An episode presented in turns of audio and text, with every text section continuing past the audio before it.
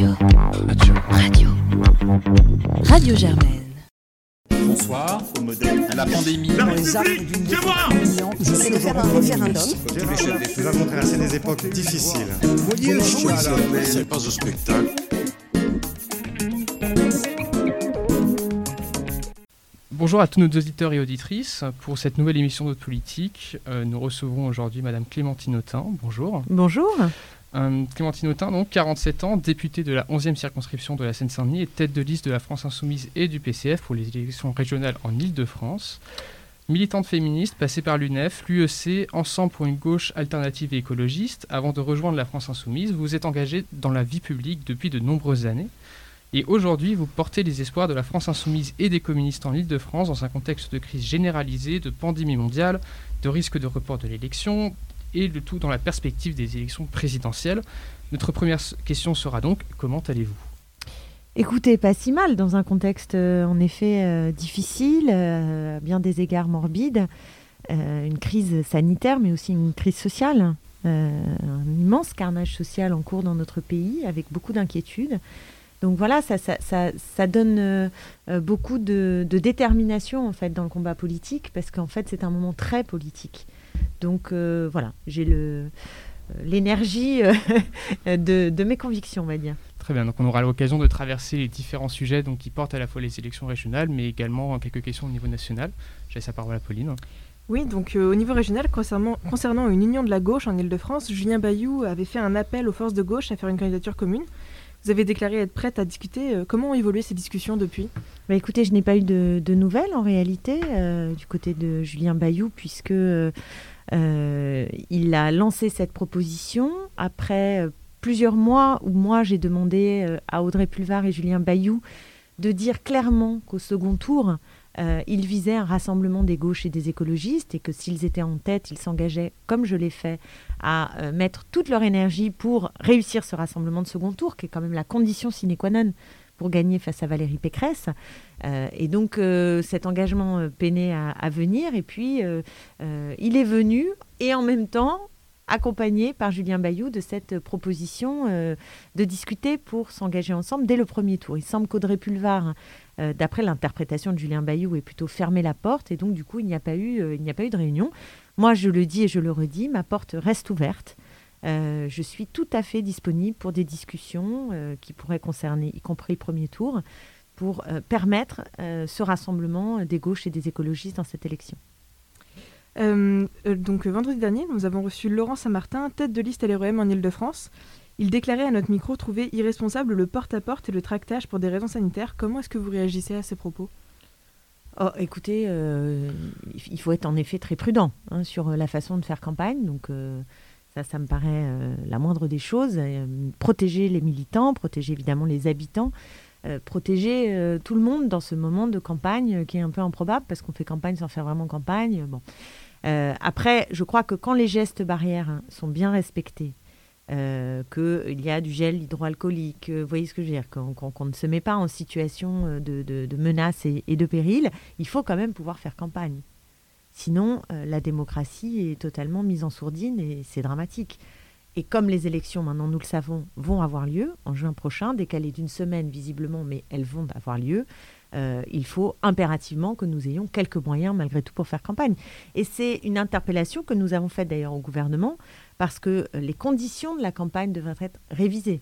On devrait avoir davantage de moyens pour nous exprimer, pour qu'il y ait du débat. C'est aussi un enjeu pour les grands médias. Euh, alors en Ile-de-France, on a plutôt de la chance puisqu'on va avoir trois grands débats. Un débat sur euh, euh, BFM TV, un débat sur LCI, un débat sur France 3. Donc c'est trois temps qui vont être des temps forts. hein. Ça remplace pas une campagne de proximité. Mais c'est quand même des moments qui sont des moments d'échange et qui permettent d'éclairer les lecteurs et les lectrices. Donc, euh, si l'idée de Laurent Saint-Martin, c'est de ne pas faire campagne, euh, écoutez, euh, peut-être qu'il y a trop peu de militants à En Marche qui sont prêts à se déplacer, donc il invite à ce que plus personne ne fasse rien. Mais moi, c'est pas du tout mon cas. Je peux vous assurer qu'il y a une dynamique militante assez impressionnante en dépit du, Covid et, des crises que nous traversons. Et, voilà, on a, déjà gagné la, bataille de l'affichage, comme vous l'avez peut-être vu en Ile-de-France. Mais, pas seulement, on a très envie d'être au maximum de ce qu'on peut faire dans le respect des gestes barrières au contact des habitants. Donc justement, vous parliez de l'éventuel report des élections régionales d'une semaine qui est de plus en plus envisagé. Est-ce que vous êtes favorable à ce report des élections ou vous seriez favorable à un maintien de la date prévue? Le, report envisagé me, plaît plutôt, hein, c'est-à-dire se donner euh, une semaine supplémentaire euh, en juin. Ça, je pense que c'est raisonnable. Ça fait une semaine de campagne en plus et c'est un tout petit décalage. Donc on ne change pas en réalité euh, euh, la date des élections qui reste en juin. Moi j'étais favorable à ce qu'elle reste en juin. Je pense qu'on ne peut pas euh, indéfiniment reporter la démocratie, que par ailleurs je ne vois pas comment il, serait plus dangereux d'aller voter que d'aller faire ses courses au supermarché. donc à partir du moment où l'État donne des moyens pour faire la campagne, des moyens inédits, hein, et des garanties, par exemple de vaccination, des assesseurs, de ceux qui, celles et ceux qui vont tenir les bureaux de vote. Euh, aussi, évidemment, qu'il y ait tout à disposition, des gels, voire des, des plexiglas. Enfin, si tout est mis euh, en ordre, je ne vois pas quel risque nous prenons avec euh, l'organisation de ces élections. Un report plus lointain aurait été un changement drastique pour votre stratégie électorale? En fait, c'est pas tellement pour notre stratégie. Oui, forcément, on aurait dû s'adapter, mais c'est pas tellement ça le sujet. Moi, c'est un point de vue euh, principiel, si j'ose dire. Voilà. Euh, il n'y a pas de raison majeure, impérieuse, qui peuvent légitimer un report de cette élection. Voilà. Donc euh, il fallait qu'elle se tienne. Et, maintenant, c'est du ressort, encore une fois, hein, de l'État de garantir qu'elle se déroule euh, sans danger. Très bien. Alors on va passer donc au grand sujet majeur de, de, la région. la présidence d'Île-de-France Mobilité est également exercée par la présidence de mmh. la région. Donc les transports en commun. Ça, c'est une bonne nouvelle. Hein. C'est-à-dire Pour les transports, bah, euh, c'est une bonne nouvelle, c'est-à-dire que c'est quand même un levier euh, important d'action, de, hein, de, présider euh, IDF Mobilité, et donc c'est potentiellement une bonne nouvelle si le résultat de l'élection est évidemment une bonne nouvelle. Vous proposez un plan d'investissement massif à la fois pour les gares, pour les rames, prolongement de certaines lignes, abandon de certains projets pour d'autres, on aura l'occasion d'en discuter plus longuement. Vous proposez également un système de tarification sociale et notamment la gratuité dans les transports en commun en Ile-de-France pour les moins de 25 ans. Euh, la liste socialiste a fait ça comme mesure phare la mmh. gratuité pour tous les usagers. Pourquoi uniquement les moins de 25 ans? Ah, D'abord, ce n'est pas uniquement les moins de 25 ans. Ce que nous proposons immédiatement, c'est aussi pour tous les bénéficiaires des minima sociaux. Donc ce sont les deux publics cibles euh, qui seront concernés par la gratuité immédiate dès septembre prochain si je suis élue présidente de la région Île-de-France. Donc ça, ça c'est bien important de, le préciser, ce sont ces deux publics euh, cibles. La gratuité totale immédiate ne nous paraît pas possible euh, si on prend en considération le fait qu'il euh, n'y a pas seulement un enjeu de gratuité, il y a un enjeu que les transports fonctionnent bien. Alors c'est vrai que quand on habite Paris, peut-être qu'on s'en rend pas tout à fait compte parce que globalement, métro, bus, ça fonctionne. On n'a pas tellement de problèmes de. vous voyez ce que là, il y a des lignes qui sont trop engorgée, hein, la ligne 13. Euh, je ne dis pas qu'il y a zéro problème, mais le problème majeur reste le coût plus que les dysfonctionnements ou le manque de transport. Mais dès qu'on est en banlieue, euh, et en particulier en grande banlieue, alors là, les choses sont quand même assez différentes. Hein. Or, c'est quand même 10 millions de franciliennes et franciliens qui n'habitent pas Paris sur 12 millions. Hein, ça fait quand même un peu de monde. Et euh, ces gens-là, euh, ils sont confrontés, alors moi je vais parler euh, de la Seine-Saint-Denis, mais d'autres exemples, j'en donnerai après, mais vu la Seine-Saint-Denis par exemple, le RERB, ça fait des années et des années que nous attendons des investissements qui permettraient d'arrêter ces retards à répétition, ces pannes. voilà, il faut dédoubler le tunnel qui, se trouve entre Châtelet et Gare du Nord. Euh, et ça, pour moi, c'est très important et ça a évidemment un coût. Hein, ça a évidemment euh, euh, un coût. Donc je veux qu'on fasse ces travaux-là. Je veux également qu'on s'occupe du RERD. Alors là, ça passe sur d'autres territoires, en Essonne en particulier.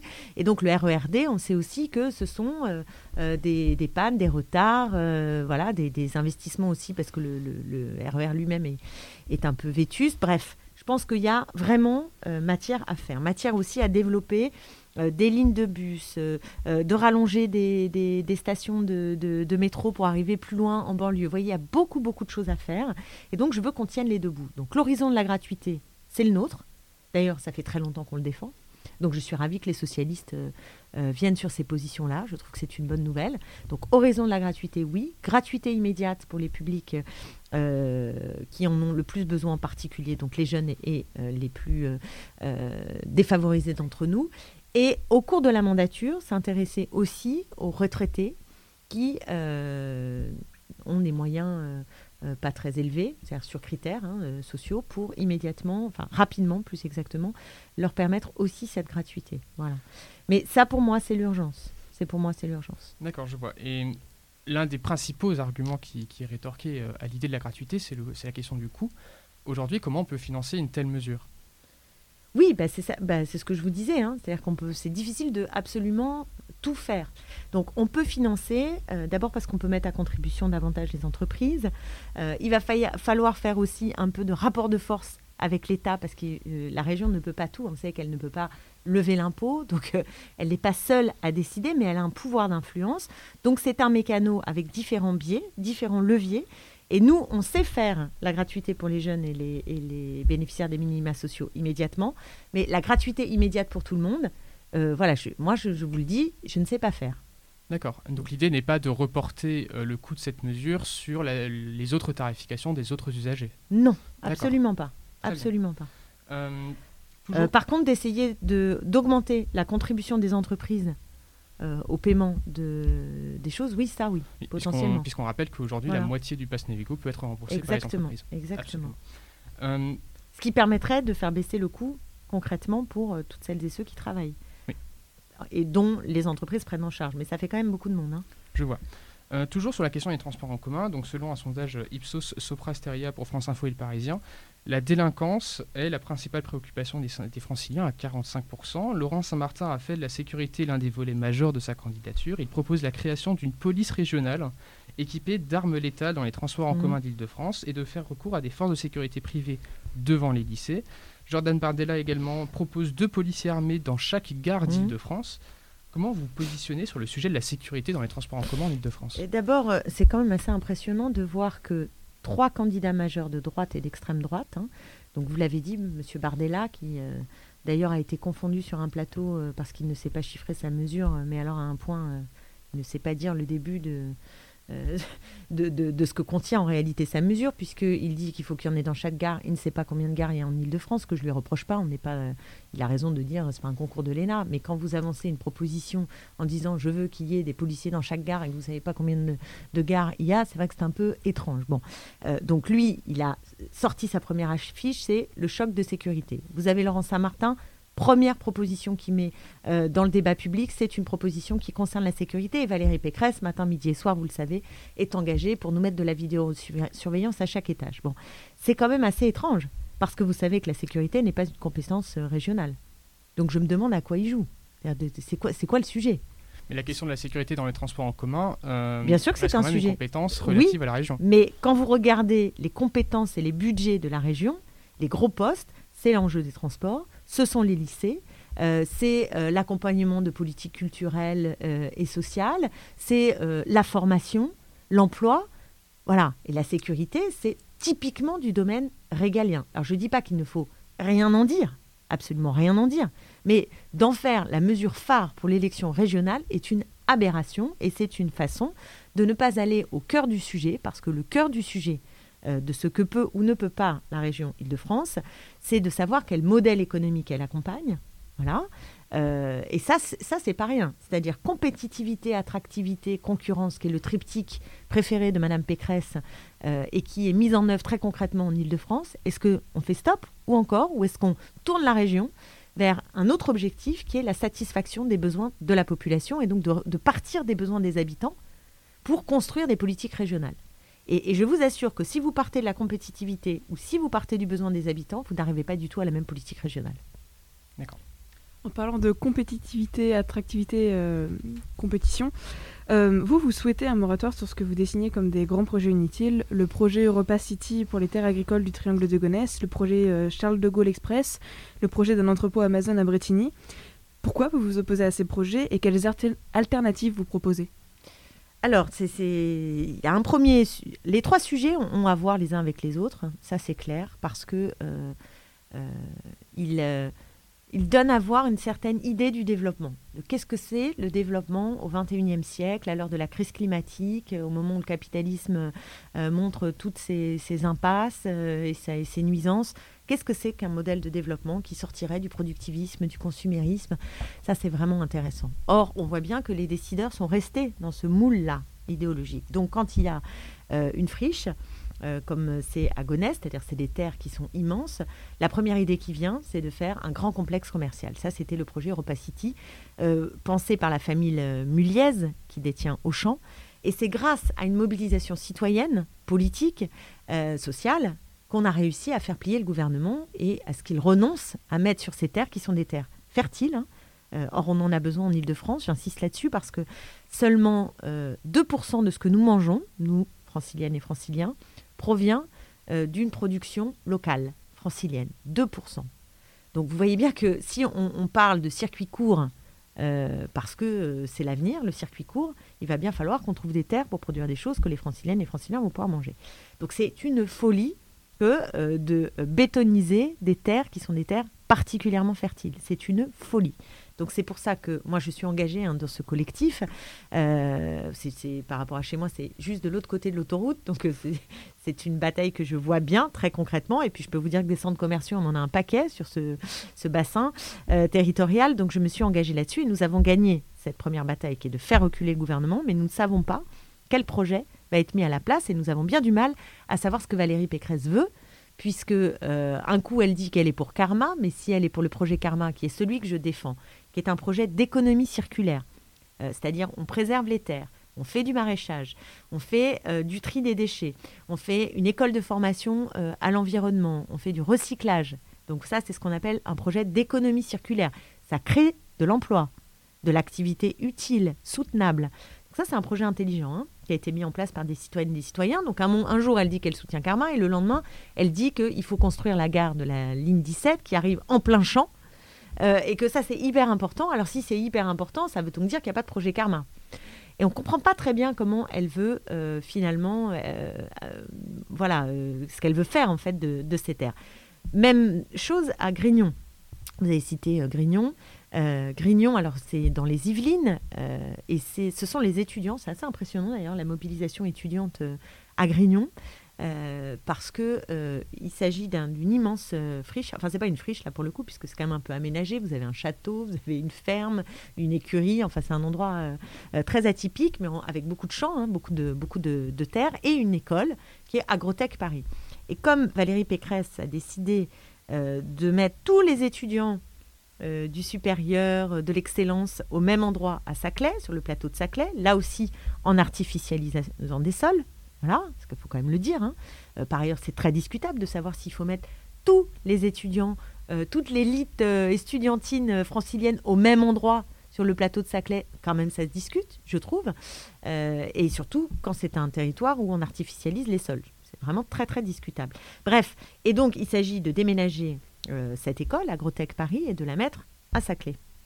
Et si on la met à Saclay, qu'est-ce qui se passe de Grignon c'est-à-dire de ce, cet immense espace? Et bien, ce qui est prévu par l'État, c'est une marchandisation de cet espace avec euh, une mise en à projet, enfin un lancement d'un appel à projet, qui ne donne aucune garantie sur le plan euh, environnemental et même sur le sens du projet. Donc les étudiants sont très inquiets, ils ont commencé une, occupation, euh, ils sont, à l'heure où je vous parle, en occupation de, de l'espace, pour dire non, il ne faut pas artificialiser ces sols, il ne faut pas bétoniser, on veut des garanties sur cet espace-là. Et c'est incroyable qu'on en soit à se battre là-dessus.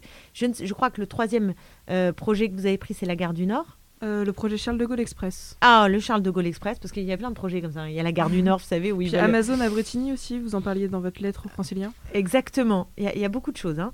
Euh, le projet Charles de Gaulle Express, alors là, c'est vraiment le projet qui incarne, à mon sens, au mieux le choix entre compétitivité ou besoin des habitants. Je vous parlais tout à l'heure du RERB. Le RERB, on attend, euh, on attend de l'argent pour euh, que ce RER e fonctionne correctement, qu'on n'y soit pas mis là-dedans comme des sardines et surtout que les trains arrivent à l'heure. Bon, ça ne vient pas. C'est une colère des habitants depuis très longtemps.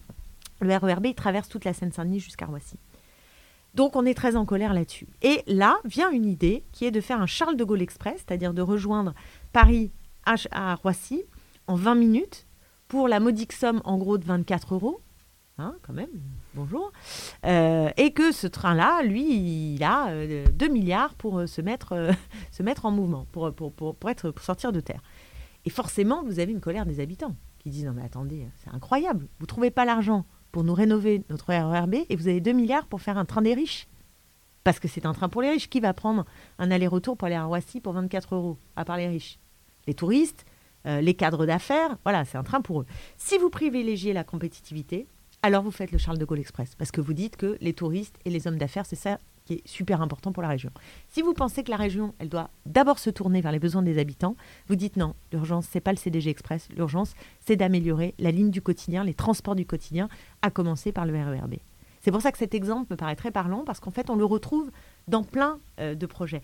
Et c'est pour ça que j'ai pensé aussi à la gare du Nord. C'est marrant, ça fait beaucoup de G.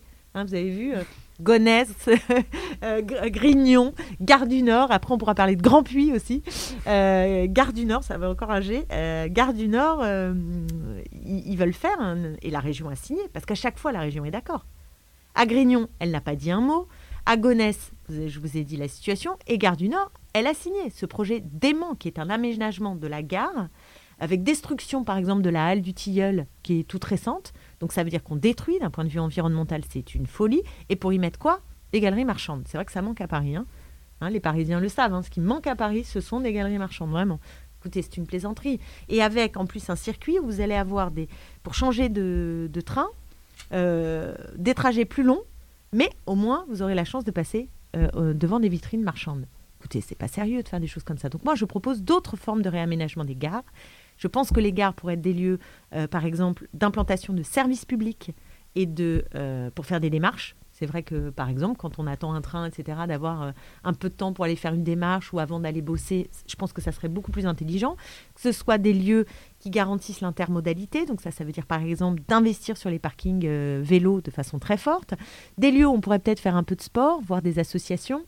Ça, ça me paraît plus intéressant. Hein d'avoir une association, euh, je sais pas, je dis n'importe quoi, de judo ou de yoga euh, dans une gare. Peut-être que c'est mieux de faire une pause d'une heure dans une gare en faisant un peu de, un peu judo ou de yoga que d'aller encore consommer et consommer toujours. Voilà.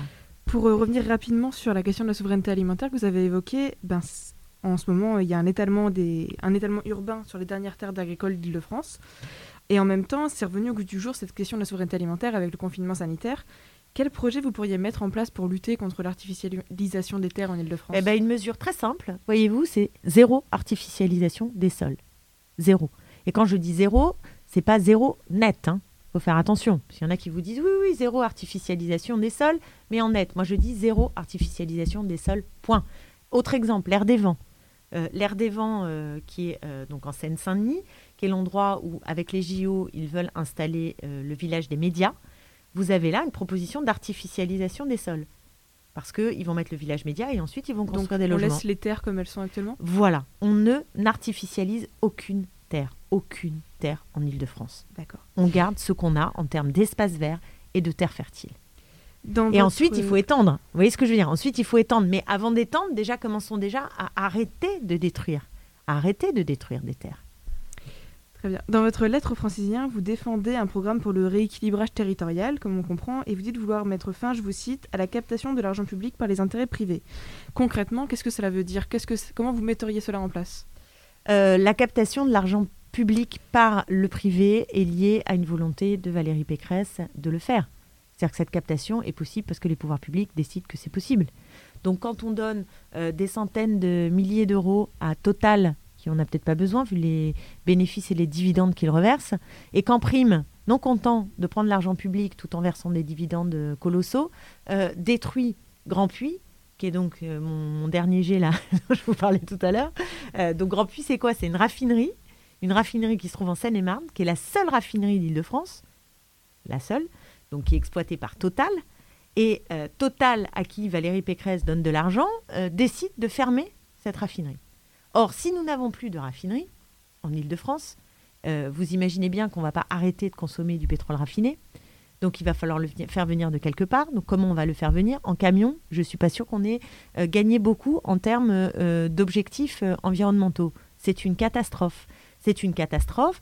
Et Total euh, fait du greenwashing en nous expliquant que c'est magnifique parce qu'en fait, ils ferment là, mais ils vont faire une opération euh, à l'autre bout du monde qui va être euh, à, base d'agrocarburants, dont on sait très bien que ces agrocarburants, en réalité, ils détruisent là aussi des terres à l'autre bout du monde et qu'en plus, ça fait du dumping social entre, les, les, salariés et puis ça ne nous règle pas la question du circuit court.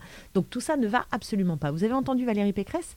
Venir soutenir les salariés qui se battent contre la fermeture. J'y étais notamment avec Julien Bayou dans cette raffinerie pour dire euh, c'est inadmissible. Voilà, c'est inadmissible. Donc moi, je soutiens les salariés de Grand Puy et je dis que l'argent public, typiquement, ne doit pas servir euh, des grands groupes qui détruisent des emplois et qui ont des projets qui, tournent le dos aux objectifs environnementaux. Je prends cet exemple, et il y en a plein. Euh, on pourrait prendre aussi, par exemple, la question des lycées privés. Vous savez que Valérie Pécresse a augmenté de façon colossale les budgets dédiés au privé. Voilà. Et pendant ce temps-là, vous avez des établissements euh, franciliens, des lycées, dans lesquels euh, il pleut, quand il pleut, ça, ça, ça, transperce, il pleut dans, la salle.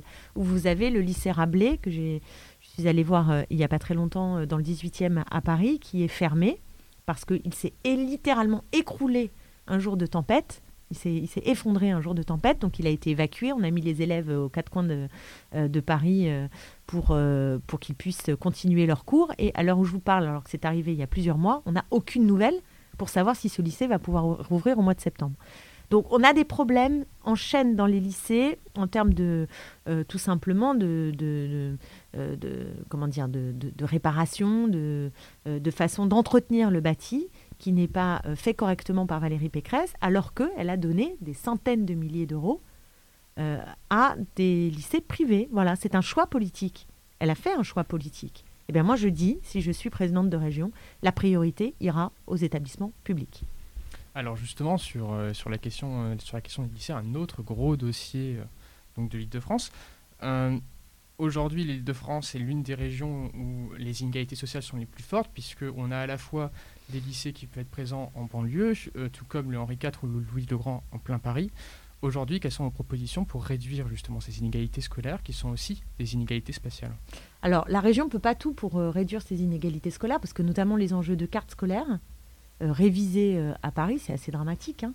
dramatique, hein, cette révision-là, avec ces, grands blocs, parce qu'en réalité, on voit qu'il y a une concentration accrue de lycéens issus de milieux favorisés et, et, au contraire, bah, une, comment dire, euh, le fait que les, élèves les plus en difficulté socialement, socialement, hein, je ne parle pas de leurs résultats scolaires, se retrouvent concentrés toujours plus euh, en périphérie. Bon, euh, d'abord, il faudrait reconsidérer la périphérie, mais enfin, je ne vais pas ouvrir cette boîte de Pandore. Disons que ce que peut faire, ce que peut faire la région, déjà, c'est d'assurer une égalité dans la qualité de l'entretien des bâtiments.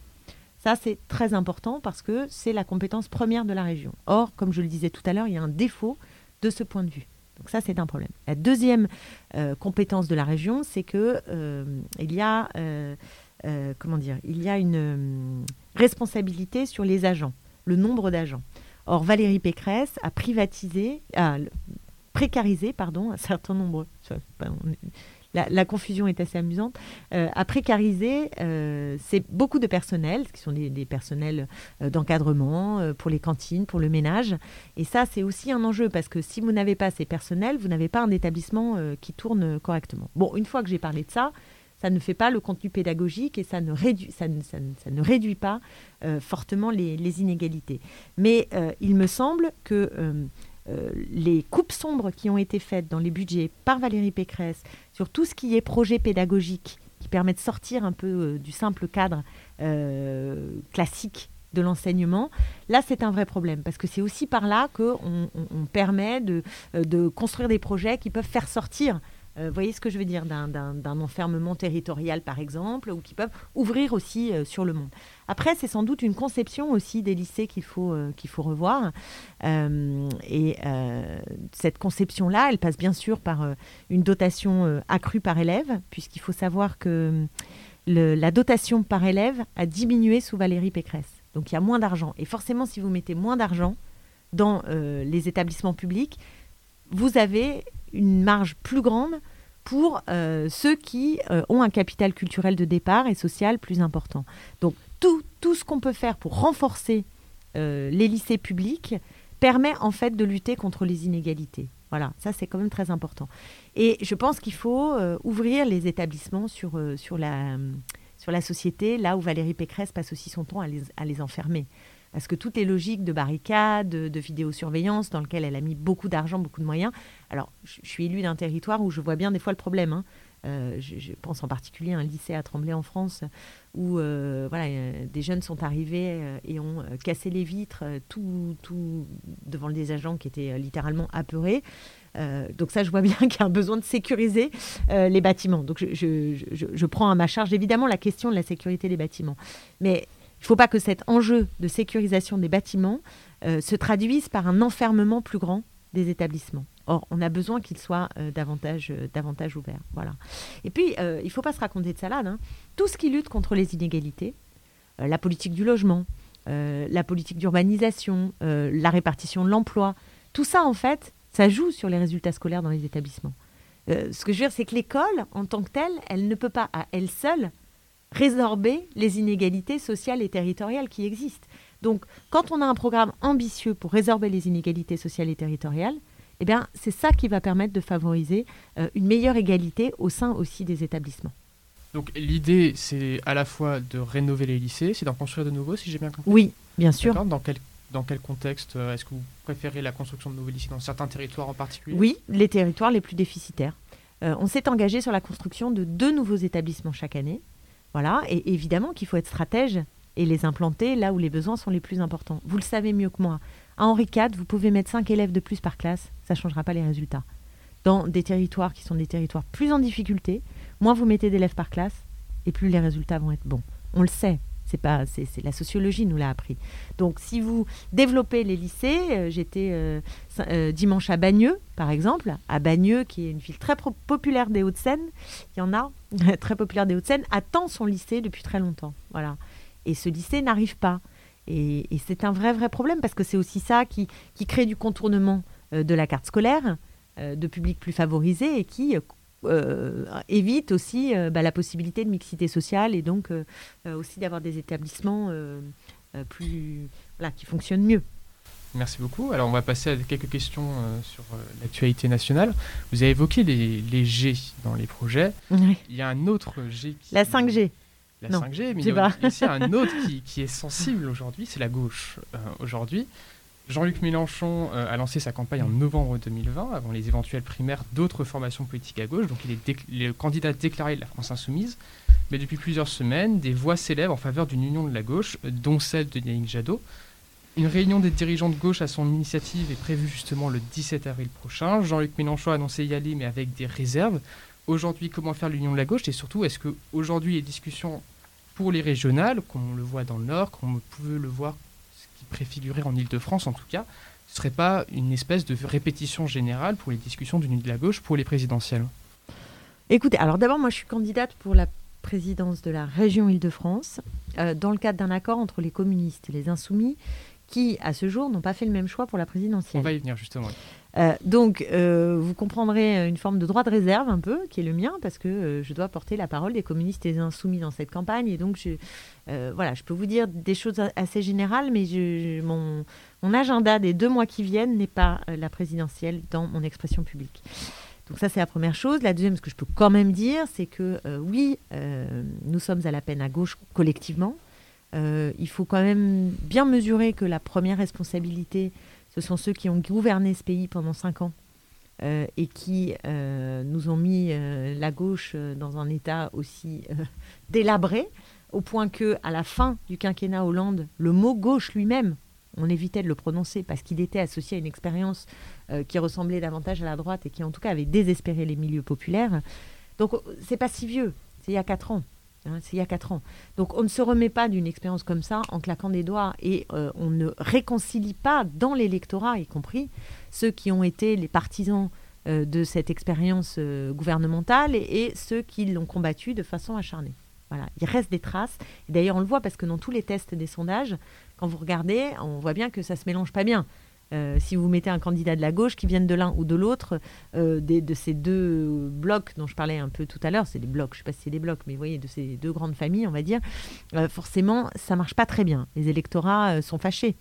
Donc il y a un patient travail à faire, puisque vous connaissez mes engagements en faveur du rassemblement. et moi, je pense qu'il y a un travail de passerelle à faire au sein des gauches et des écologistes, patient, honnête, pas instrumental, je reconnais que je trouve un peu bizarre cette lettre de Yannick Jadot où, par exemple, il donne une date sans avoir pris la tâche de l'agenda des uns et des autres. Jean-Luc Mélenchon n'est pas là, il le sait, puisqu'il est parti à l'autre bout du monde, en Équateur. Donc, euh, je trouve un peu étrange qu'il fixe la date alors qu'il sait que Jean-Luc euh, euh, n'est pas là. Bon, c'est pas très fair-play et, ça donne plutôt le sentiment de, quelque chose d'un peu instrumentalisant. Vous voyez ce que je veux dire Et ça, ça marchera pas. Ça marchera pas. Soit on a une discussion honnête de fond, on commence par le projet, on regarde ce qui est possible. soit on, chacun essaie de tirer la couverture et, on ira au désastre. Donc après, un autre mot aussi peut-être sur euh, euh, l'idée d'union absolument à la présidentielle. On n'a jamais gagné avec un seul candidat à la présidentielle. Donc c'est pas le seul mantra. Euh, ceux qui pensent que si on avait un candidat unique, on aurait réglé le problème se trompent. C'est pas vrai. C'est absolument pas vrai. c'est plus profond que ça. Malheureusement, si j'ose dire, au sens où sinon ça serait facile. Mais c'est beaucoup plus complexe que ça.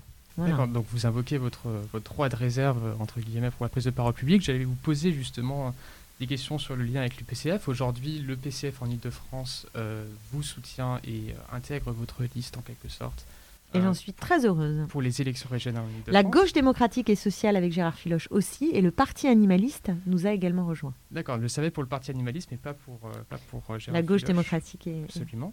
J'allais vous poser justement la question de, de réagir peut-être euh, à la consultation donc, euh, des adhérents du Parti communiste français hmm. sur une potentielle candidature de hmm. Fabien Roussel en 2022. Ce dernier affirme qu'il ira jusqu'au bout.